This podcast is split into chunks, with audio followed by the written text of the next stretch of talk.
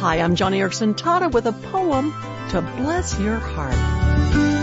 Welcome to Joni and Friends, and thanks so much for spending these few minutes with me. The other day I was looking through my files and I came across a thick folder filled with old poems, and it was like finding a treasure trove of things precious and long ago collected. Most of the poems I'd forgotten about. So I took a moment to leaf through them, and each one seemed to be connected to some special memory from my past. And as I read through them one by one, I noticed something curious. I have tended to collect poetry that, well, how do I say this? Poetry that instills courage, not so much the syrupy, sentimental poems that are sweet and nostalgic. I did find a few of those, but most of them were man-sized poems. you know, poetry that lifts the heart and breathes bravery and valor and daring into your soul. Poems that pull your vision into grander, more glorious heights with words that make you live life onward and upward. Like, for instance, this one called Facing Forward by Henry Van Dyke. It goes, Let me but live from year to year with forward face and unreluctant soul, not hastening to nor turning from the goal, not mourning for the things that disappear in the dim past, nor holding back in fear from what the future veils, but with a whole and happy heart that pays its toll to youth and age and travels on with cheer.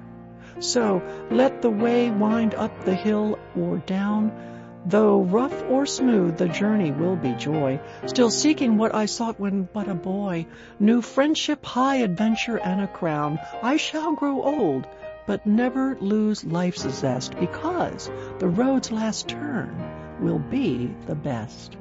Wow, that infuses courage into the heart. And I love that part about living life from year to year with a, a forward face and a soul that is unreluctant. No wonder the poem is titled Facing Forward. It's the way Christians are supposed to live. Like it says in Philippians chapter 3, I press on toward the goal to win the prize for which God has called me heavenward in Christ Jesus. Look, friend, I can speak from personal experience because believe me, there was a time shortly after I broke my neck in that diving accident I was frozen. I was numb, hopeless, frightened. I was stuck. I was stuck back in the past, stuck in a world of what ifs. What if I had not gone to the beach that day? What if I had not taken that dive? What if I had checked the water? Such thoughts pushed me back into the past and kept me suffocated under depression.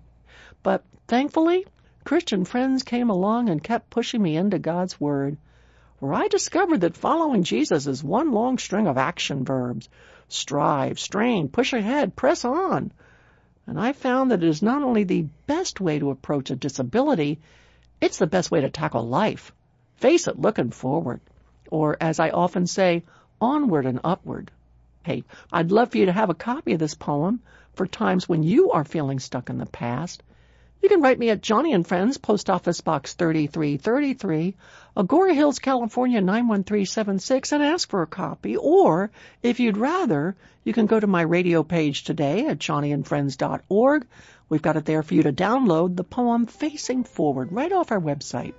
Remember, friend, do not be putting your hand to the plow and looking back. Don't get mired in the past.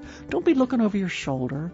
As Oswald Chambers once said, Leave the broken, irreversible past in God's hands. Step out into the invincible future with the Lord.